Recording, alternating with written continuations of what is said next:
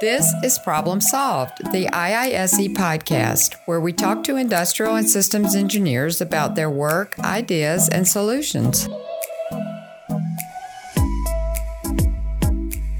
Everybody, and welcome to another episode of Problem Solve, the IISE podcast. I'm David Brandt, the web managing editor for the Institute of Industrial and Systems Engineers, and today's episode is about IISE Media Behind the Curtain. Before we begin our discussion today, uh, we've got Don Green, Chief Executive Officer of IISE, has stopped by to talk a little bit about the podcast himself. Don, thanks for joining us. Glad to do it, David. We started in May. We launched three episodes at the annual conference. Those went over really well. Uh, the reception was kind of slow to build up, but over the course of the summer, you know, we looked at our analytics and more and more people were downloading and getting more excited about it. We've seen some activity on IISE Connect and other places, social media, for example, uh, where people are starting to give their opinions about it. What's your opinion about it? What have you heard from the board and uh, other members about the podcast so far? David, I'm really proud of what we're doing with our podcast. As you said, they're relatively new for IISE. We've only been doing them a few months now, and they have rapidly become very popular with our members, and, and not just our younger members. I hear from our board members and, and so many people when I visit chapters or attend conferences about the podcast that they're listening to. They're a great way to, to, to quickly and easily access specialized knowledge. that's how I would describe them. And, and that's really what IISE is all about, and that is the dissemination of knowledge. We've had a lot of diversity in our topic so far, including diversity. It was uh, part of a panel discussion that came from the annual conference. Uh, we've talked a lot about uh, health systems. We've talked a lot about ergonomics. We've explored AI. We've talked about Chick fil A even. Do you have a favorite episode uh, from what we've put out so far or a favorite discussion? What have been your highlights? That's tough, David, because I've, I've really enjoyed every one of them. I've found that a member can find podcasts on practically any subject related to industrial and systems engineering in our library of podcasts now, and they can access them on their own schedule, so that makes them ideal. I think of them as microbursts of useful information there have been some great ones, and I think two of my favorites. Uh, I, remember Ben Amaba and Michael Testani when they were talking about artificial intelligence and and IE's role in that field. Mark Benden when he was discussing the role that human factors and ergonomics play in improving productivity. But I think my favorite was probably David Reed of Chick Fil A because when he was talking about how Chick Fil A uses industrial engineering to imp- improve their customer experience, that's just so I don't want to call it traditional IA. It's anything but traditional IA, but it's such a great application of industrial engineering, reaching literally millions of people and making their lives better. It just in something as simple as getting a chicken sandwich. no, exactly. Don, we've got a lot of podcasts coming this year. We're certainly working on ones right now about the mind body connection, which is part of Ashley Benedict's piece in the magazine. And we're certainly looking at some potential opportunities with NASA. We're looking at more opportunities in AI. What do you think ISEs are most interested in? that we can possibly provide a voice for through the podcast in the coming year? David, that's that's a tough question because as as you know, IEs and ISEs are involved in practically every area of business these days. Data analysis and, and really big data, the, the, the catchphrase there is is something that IEs own, I believe. I think we are better qualified than any other engineering discipline to do the analysis. And all companies are more and more analyzing big volumes of data, and IEs excel at that. Uh, you mentioned artificial intelligence. I'd stay on that one because AI is the coming thing. It has been for years now, but it continues to boom. And industrial and systems engineers are also becoming very involved in AI in every area. And the old fallback supply chain and logistics. We continue to be about getting things to the right place in the most effective and efficient manner. There's nobody better at than IEs, and whether it's UPS or Amazon or FedEx or everybody who makes anything and ships it somewhere, they're using industrial engineers to accomplish that. And so th- that's another area we want to make sure we continue to focus on. Well, it sounds like we've got a lot of editorial opportunities coming to us in the next year, and we're certainly going to try our best to take advantage of that and certainly get more members involved. As we even had uh, Brian Hurley uh, handle the interviewing on one of our podcasts. So we definitely want to get more members involved uh, who are experts in certain fields and can really speak to the challenges and ask the right questions that maybe someone on our staff can't. So we're looking forward to creating those opportunities for members. David, I think that's exactly right. And I think it's very consistent with the mission statement that the Board of Trustees developed for IISE just last summer when we developed the idea that IISE helps industrial and systems engineers solve the complex problem of the world because that's what industrial engineers are doing today. Podcasts are yet another way for us to make ISEs better. Don, thanks for joining us. Glad to do it, David.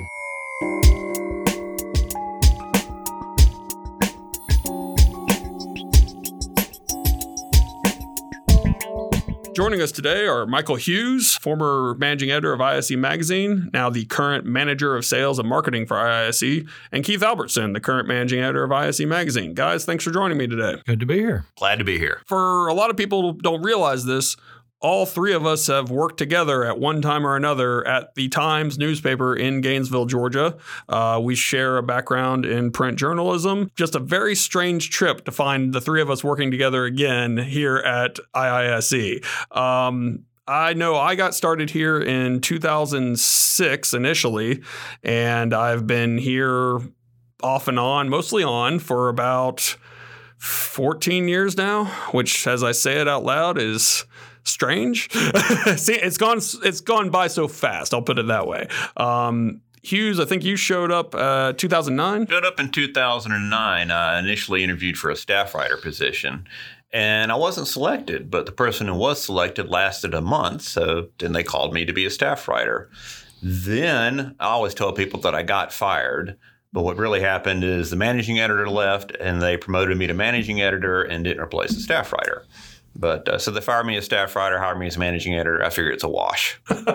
well put, well said. And Keith, you joined us when? Just not even two years ago now. Uh, uh, October 2018. This fella here helped uh, bring me in when he moved into the marketing role.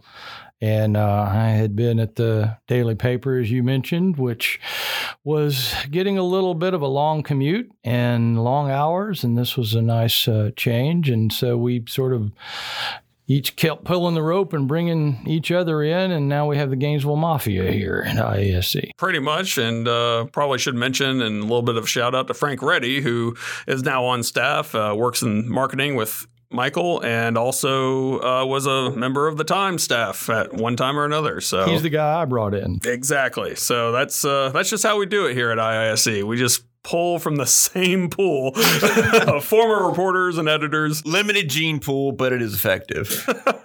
exactly. So there's a little bit of irony to all of this now because here we are on a podcast, and it's, of course, been the new wave in media the last couple years. Um, it's been around for much longer than that, but it's really gained steam in that time in the, uh, just the last couple years.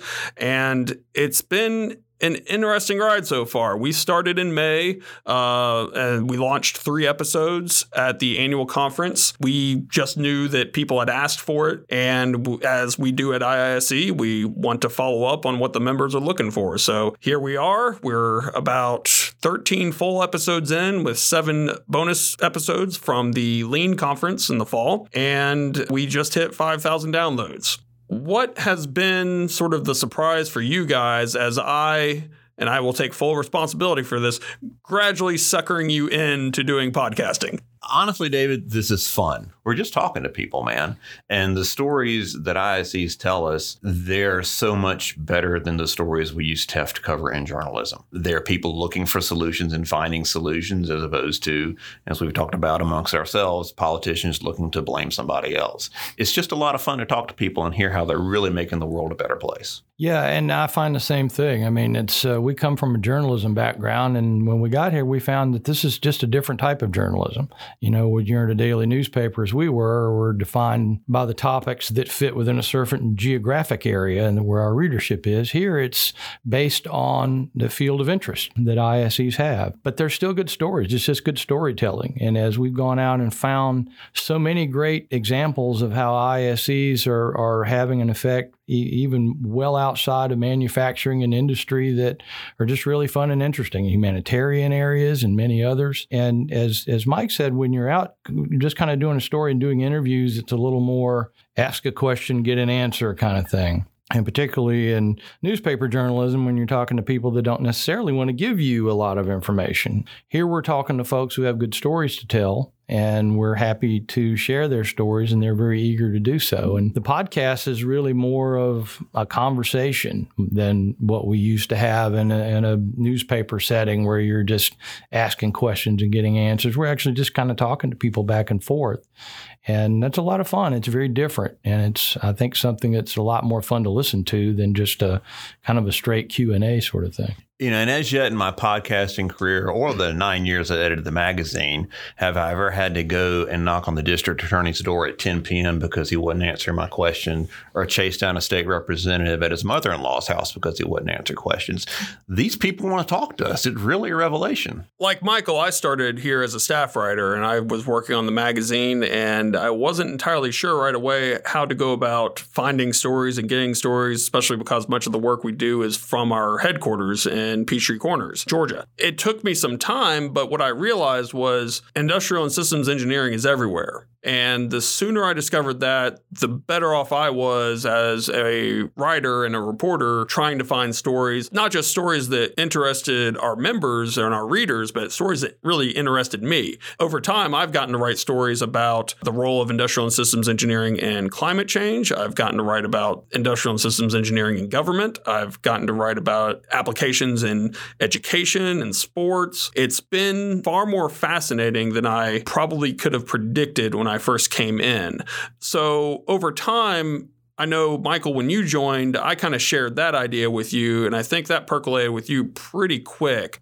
Going forward from there, how did you, as an editor, figure out what stories are most prominent or prevalent? Well, to be honest with you, when you kind of presented that idea to me about industrial and systems engineering, I thought all this do more with less was a bunch of marketing bunk. And I wrote that in the last editorial that I wrote for the magazine. My kind of sign off was I really thought I'd be bored out of my pants.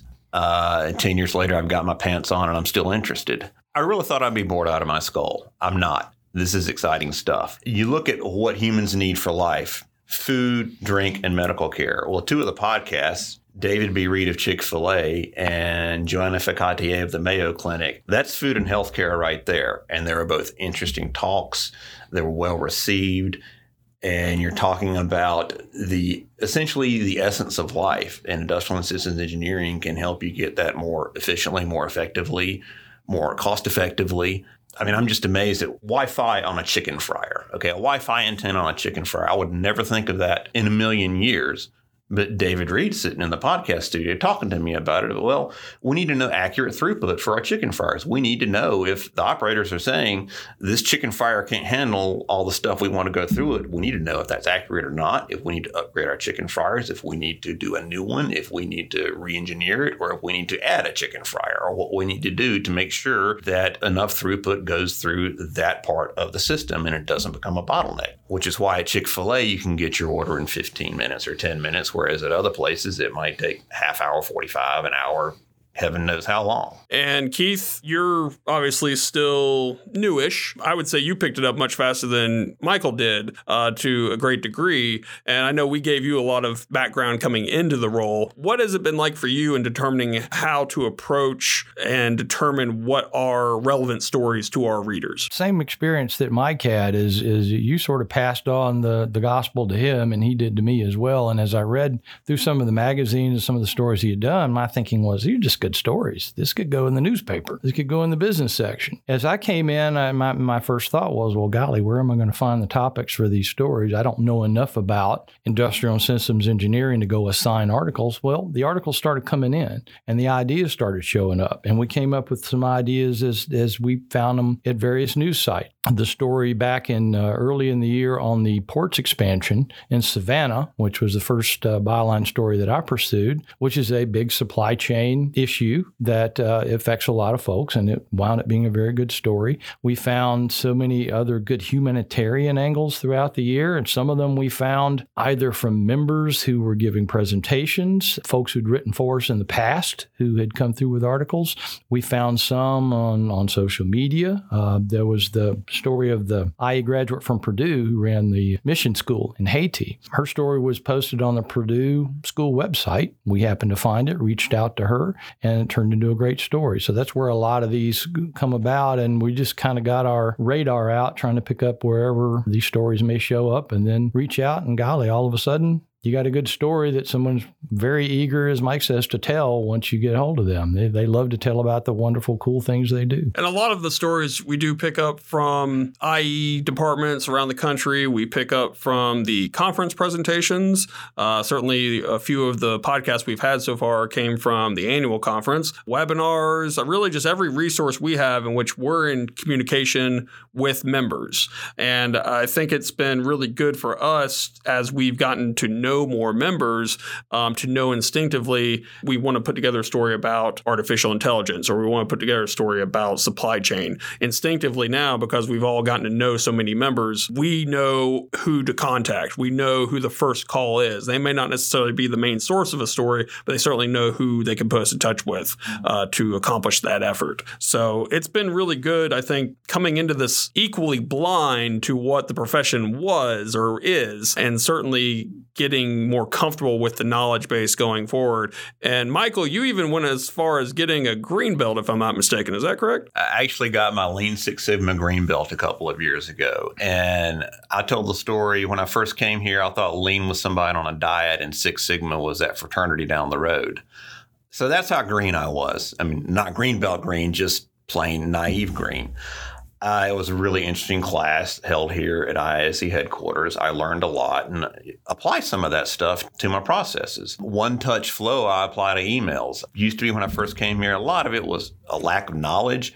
I'd sit and I'd mull over an email for like days. What should I do with this? You know, this story that I've read, should I ask for more information? Should I go ahead and run it in the magazine? Should I turn it into a column? Should I just reject it? And I'd be like, ah now I take an email, I look at it. Pretty much within a few minutes, it's one touch flow. I decide what I'm going to do with it. File it for future use, reject it, act on it, and it's done with. And I learned that from Larry Aft. We've learned a lot from Larry Aft, I think, all I three think of the us. whole world has learned a lot from Larry Aft. That's true. Well, we'll go ahead and say that. And my one touch flow was to get those emails when I first started here and just send them to Mike and say, What do I do with this? That's smart. I did a whole lot of that when I first came here too, my man. but when you talk about finding stories, you know, now that we start knowing members and learning about members, dinner and a beer can turn into a podcast or a magazine story. I think it was Lucas Mazur at University of North Carolina and his team. I had a drink with him at Annual in Orlando last year, and he was telling me about this incredible story. That sounds great for the magazine. You want to write it up? Turn it over to Keith. It wound up going in the magazine Sure did. at ELSS in Houston last year. Had dinner with Mike Testani of Binghamton University and uh, Ben Amaba of IBM. They did a presentation on AI. I'm like, dudes, our conversation here that we had the last 30 minutes could be a podcast. Are y'all interested? Bam, a few months later, it becomes a podcast. And they're planning on doing a one day symposium for us March 31st in Atlanta as well on artificial intelligence and its impact on industrial and systems engineering. And that stems from just going out and talking to people. And and a couple of the examples that I had were very similar. We had the young lady who was the engineer uh, working with NASA at the Kennedy Space Center, Brianne Alzade. She did a presentation at Annual. I actually missed her presentation, but I saw the abstract. Thought it was very interesting. It was on how her team at NASA was keeping uh, institutional information on site uh, when, when their engineers were retiring. They wanted to download all of that. So I reached out to her. And it turned into both an article for the magazine, a case study article for the magazine. And then it turns out her family was from our area and she was uh, visiting here, I guess, uh, Dave, what was it, late last summer, came by our studios and turned into a great podcast. So it was an, an annual presentation that turned into something both for the magazine and for the podcast, which was great content. Another was the uh, St. Bernard Project, the uh, folks in New Orleans who uh, rebuilt homes after Hurricane Katrina. Brian Hurley of Sustainable Development Division had put a post on social media about the book that uh, they had written about that. Thought this is a great engineering story because they'd reached out to Toyota engineers to improve their process once they began rebuilding homes. So I touched base with them. They were more than eager to tell their story. It turned into a great podcast. We had uh, Liz McCartney interviewed by Brian in one of our podcasts last year, and then a story for the magazine in December. And we're hoping to do something uh, with them when we're at annual conference later this year too. That's sort of still up in the air, but but in the works. So it's where one little thread can sometimes turn into various ways to tell that story on all our different platforms. And and so far we've had uh, uh, some really good success with that. Yeah, we also put out a video recently about the Curiosity Lab here in Peachtree Corners and the autonomous Ollie, which is uh, basically a minibus that operates on its own, very much a sign of the future. I honestly didn't think that we were as far advanced at this point. I really didn't think that was as widespread, and I've been proven wrong. I think one of the things that I found most surprising about it was the fact of just how much technology was put into the minibus to accomplish the task of just picking people up and dropping them off, all on a test track that was, I believe, three miles round trip. And Keith, you and I were on it, and I felt a little bit daunted by it. It was very much a the future is now kind of experience. Hey, I was riding in the front, so That's right. If that thing was going to crash, David Brent cowering behind again. well, he Yes. had the camera on me when we crashed. So that's true. Yeah, I would have captured uh, your untimely demise uh, on the autonomous vehicle. So at least we would have had that, you know, and we would have memorialized you, I'm sure.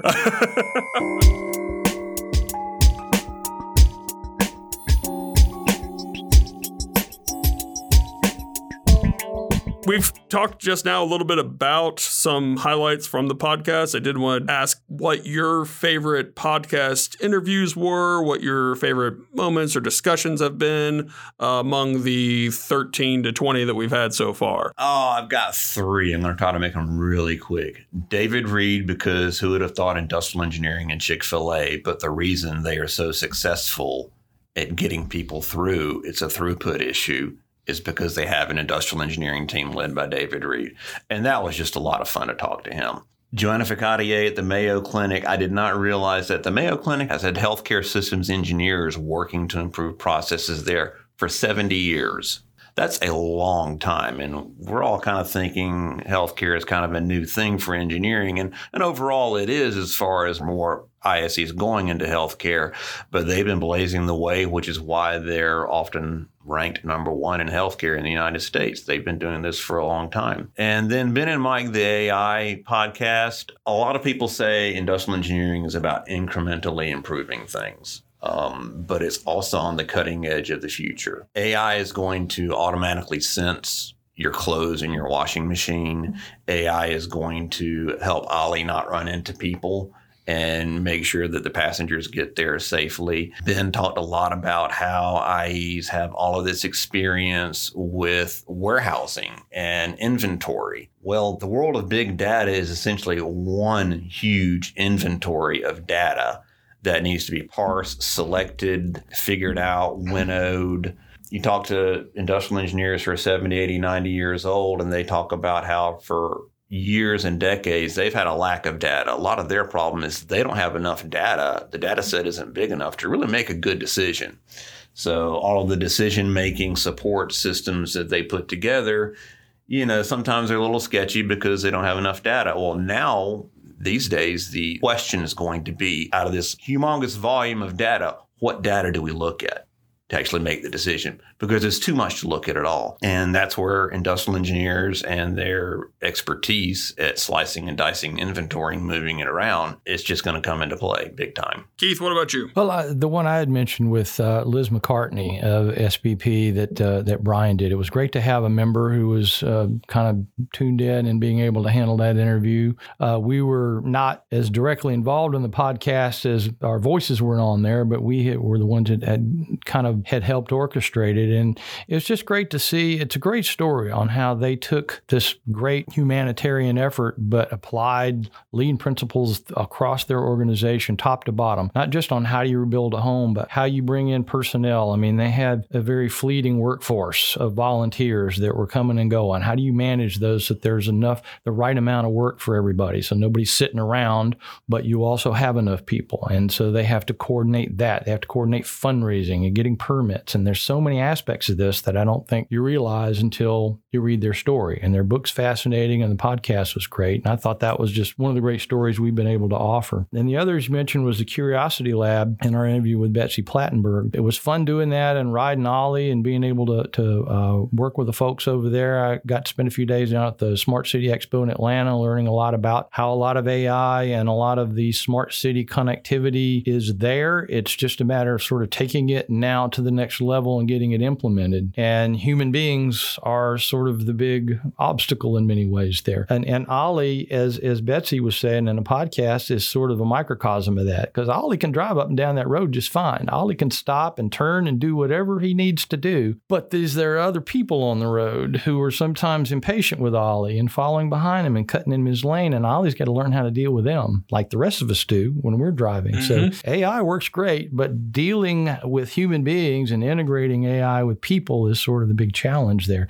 And and uh, Betsy had a great story at the end of a podcast that sort of pointed out how people feel about autonomous vehicles. She said, you know, at one time, you got on eh, years ago, you get on an elevator and there was an elevator operator who would push the lever and handle the button. You know, you had a driver for the elevator, basically. Well, now none of us would think about getting on an elevator with somebody driving the thing for us. We push the button, we go where we want to go. Autonomous vehicles are a little that way. It's just a matter of sort of getting used to the idea of giving up that control and trusting the technology when the technology is able to handle it to get us where we need to go. So I thought those were great stories that kind of really drove home the points we were trying to make in, in the story and, and all of our coverage. For those of you listening, you should know that I actually spend all the time in post production of these podcast interviews doing the editing and making sure everything sounds good. And I'm certainly going to have a treat trying to make this one sound good. But the,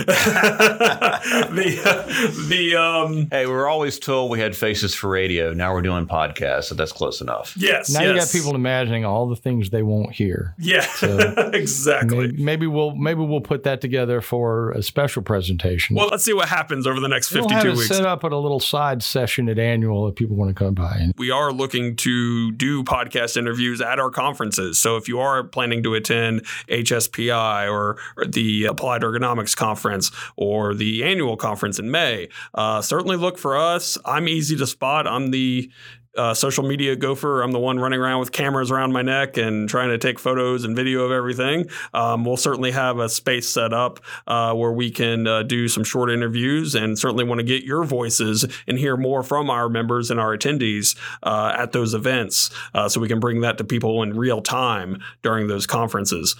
My favorites this year uh, so far have really been um, the ones I've done. No, I'm just kidding. no, the um, well, I, I, do like the ones I've done. I've done interviews on a couple of them. One of which was again the diversity panel, sort of an extended discussion of that. I attended that live at the uh, annual conference in 2019. That was a fascinating discussion from a room full of people of various ages and backgrounds. Most impressive part of which was it was just civil.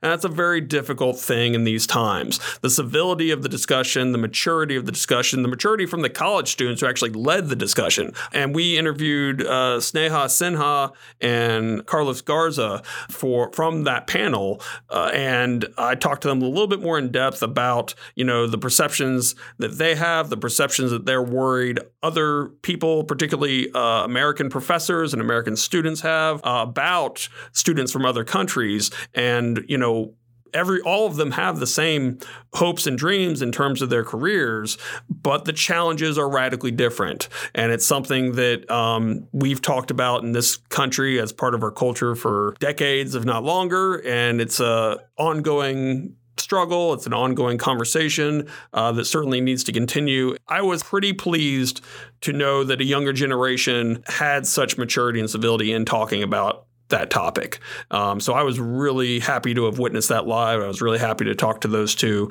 uh, on the episode. Uh, the other episode I participated in was with Kevin McManus, our performance columnist in ISE Magazine. The great part about that for me was I got to talk to him about the parallels between industrial and systems engineering and a discipline called essentialism. Summarizing essentialism is very difficult, um, but I would say that it's basically about less but better it's that idea of working smarter, not harder. But to be able to talk to someone about it was very important to me on on that platform um, because it was a discipline that helped me rebound from cancer. And I mentioned that in the podcast episode itself. As a cancer survivor, moving forward after that experience was very challenging. Thinking about making my life simpler, thinking about focusing on the vital from the trivial. That's more what essentialism is about. It's also what industrial engineers focus on. They focus on the vital. They remove waste waste. They get rid of the distractions. If you look at any individual example of an industrial engineer in a work environment, that's largely what they're doing all the time. And so it took me years to finally make that parallel, despite all the stories I've written for the magazine and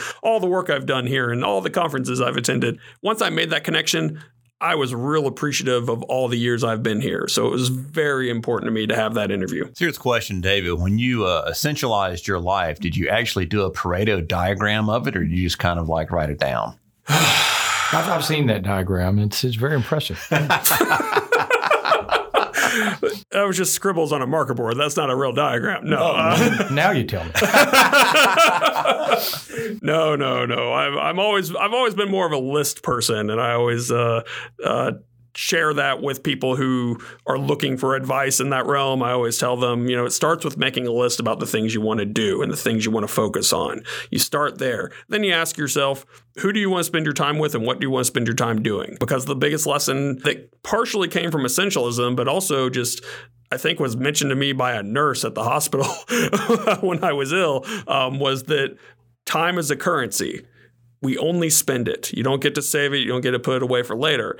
And I think that kind of focus and that kind of mentality is something that industrial engineers adopt as well in their work. So it's just been a fascinating experience over time to discover that for myself, I'm a bit of an engineer for my life, for my day to day.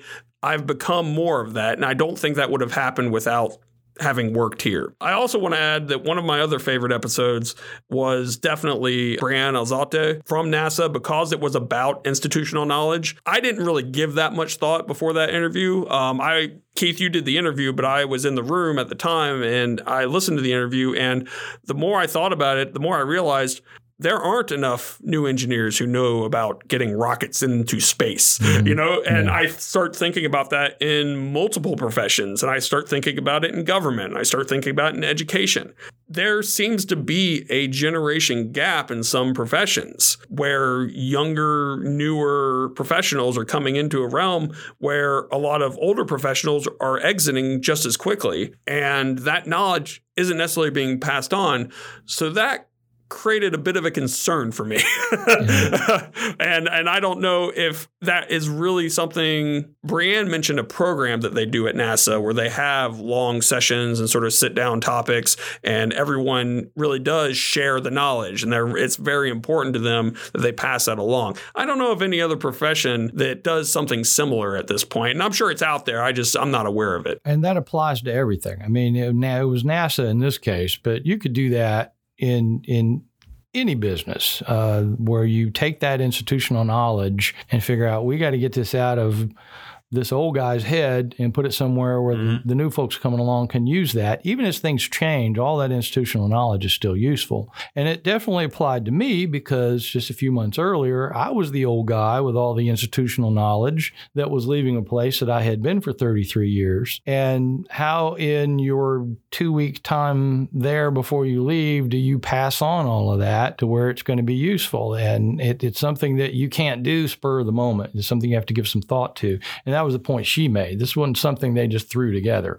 This was an engineering approach that they took to make it systematic and to make it uh, very interactive and to make it people where they where people wanted to go to these sessions rather than just being a chore and then archiving it so it was all available. So uh, yeah, it's definitely something that could apply to just about everybody. Well, and to make it systematic is to make it ongoing. It's not something to your point where you want to get to the last possible minute and go, oh, yeah, I should have written a book. It's really something that you have to start from the beginning and pass to each person and each professional that comes in and takes up a new role or replaces somebody else for that matter. Yeah, I'd never heard of the term institutional knowledge before I came here. Now, the first time I heard about it was actually a magazine article in one of the magazines that Keith now edits, Industrial Management.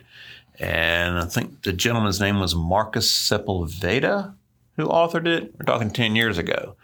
And it's all about you have a business, people come and go. Well, that information is vital to carry on the business. How do you actually set up systems so it's done in a systematic way? So when, you know, Buffy leaves and Jack takes over, Jack can know at least enough of what Buffy knew to keep the concern going. No, you make an excellent point. I did want to ask you guys if there was anything else about the business we do here in terms of communications and journalism uh, that you wanted to let the audience know about or members know about in terms of just, you know, the kinds of things that we do to present great stories, to highlight their achievements. What sort of things can our members do to get in touch with us and present their story ideas or or if they wanted to be a participant on the podcast for example. Well it's important and, and we remind folks all the time that you know this is all for them uh, the magazine is theirs. It's for members. It's their magazine. We put it together based on their ideas and their input. And without their input we don't have a magazine. It's not about anything we know. We're just a blank slate. We're the vessel that goes out and asks the questions and talks to folks and and takes their stories and presents it. And that's the case with podcasts and all our other platforms. Uh, without our members coming up with these great projects and these great ideas and being able to express them, we don't have any of this. So it has to flow in all those directions. And our members are great. I've gotten, uh, gosh, a handful of, of, stories submitted to me just in the last week or so. Uh, they are very prolific. We have a lot of regular writers who just love to send me stuff, and we welcome it. And we will continue to welcome it. If anybody out there has ideas they want to share that they think, here's something we came up with that at, at where I work that would work somewhere else, by all means, get in touch with us, let us know, and we'll pass it along. That's what we're here for. Just think of it this way if it's interesting to you, it's likely interesting to some of your fellow industrial and systems engineers. Absolutely. No question about that. Well, I think we'll bring this to a close. I certainly want to thank our members for continuing to listen and download the podcast. We're really proud of it. We hope you are too. Uh, I certainly want to thank Keith and Michael for joining me today. And if you do have ideas or you want to spur discussion that may result in a story or a podcast episode, uh, my best recommendation would be to communicate on IISE Connect. It's a great discussion platform for you to exchange ideas with fellow members. Uh, it is a member exclusive. You have have to be a member to be on there. And it's a great opportunity to network and it's a great opportunity to learn something new. So, by all means, post discussions, post blogs, and get the word out about what you know because it may be something that everybody needs to know. And that's really what's most important for us as we put together media that works for you guys. On that note, we thank you so much and we will see you next time. This has been an episode of Problem Solved, the IISE podcast. If you like what you've heard, then please share this podcast with your friends and colleagues. If you're an IISE member, you can participate in discussions about this and other episodes at connect.iise.org. If you're not a member yet, then you can learn all about the Institute of Industrial and Systems Engineers at our website, iise.org. Thanks for listening to our show.